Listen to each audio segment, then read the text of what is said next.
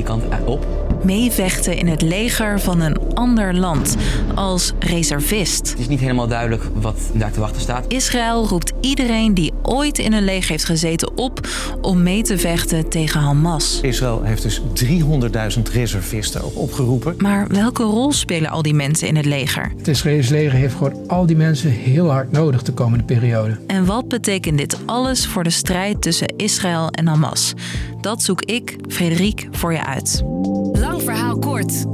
Een podcast van NOS op 3 en 3FM. Oké, om te beginnen, het leger van Israël, dat is heel erg groot.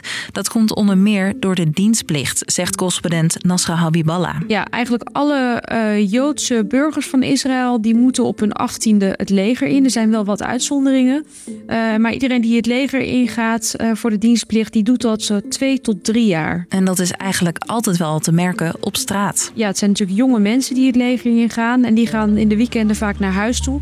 Dus vooral op busstations en treinstations zie je dan gewoon heel erg veel uh, militairen lopen. En vaak ook met hun wapen. Alle jonge mannen en vrouwen zijn verplicht om te dienen, zegt hoogleraar aan de Defensieacademie Martijn Kitsen. Mensen die, uh, die net van school afkomen of die net uh, een paar jaar aan het werk zijn, die breng je allemaal samen.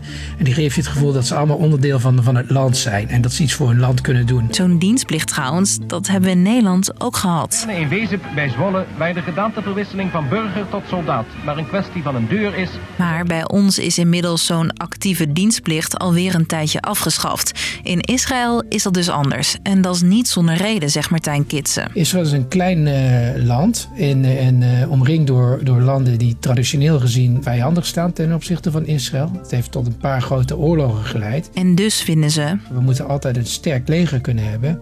En met een sterk leger ook een groot leger voor een relatief klein land. Inmiddels zijn er in Israël ruim 170.000 actieve militairen op 9 miljoen inwoners. Ja, dat, uh, dat, is, uh, dat is redelijk veel. Hè? Ja, want voor je idee, in Nederland zijn er zo'n 70.000 mensen met een legeruniform.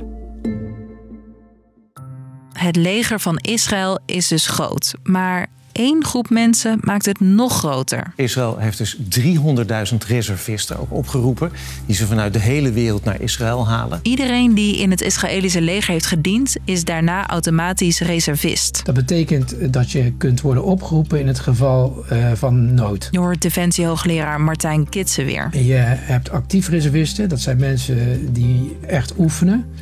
Uh, en je hebt reservisten die oefenen eigenlijk nooit, maar die kunnen wel worden, worden opgeroepen. Nu wordt iedereen die op die reservelijst staat opgeroepen om in Israël mee te vechten tegen Hamas.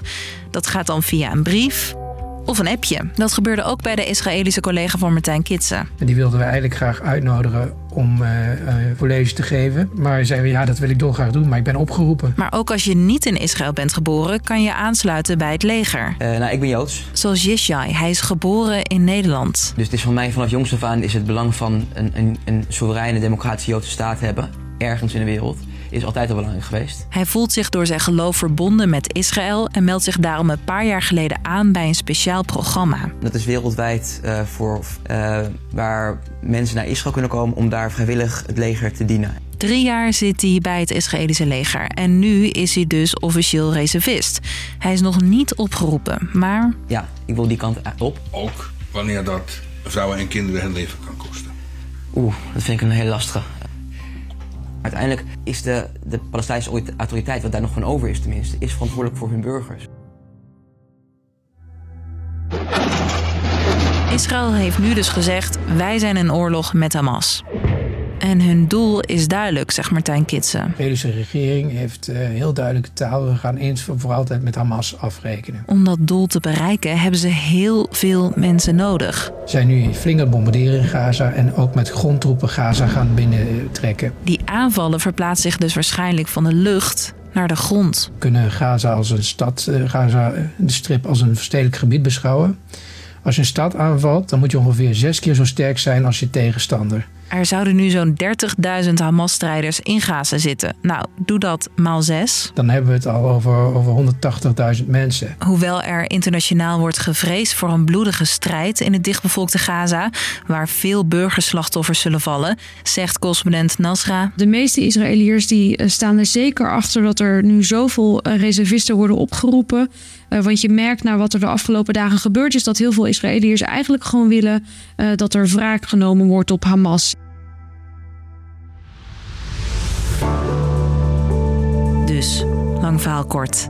Israël heeft een heel groot leger. Dat komt mede door de dienstplicht. Zodra je 18 wordt, moet je daar het leger in. Dat grote leger wordt nu nog groter. Israël heeft honderdduizenden reservisten opgeroepen om mee te vechten tegen Hamas. Extra mensen die nodig kunnen zijn bij een mogelijk grondoffensief in Gaza. Was de podcast weer voor vandaag? Heb je een vraag? Mail ons dan op lvk.nos.nl.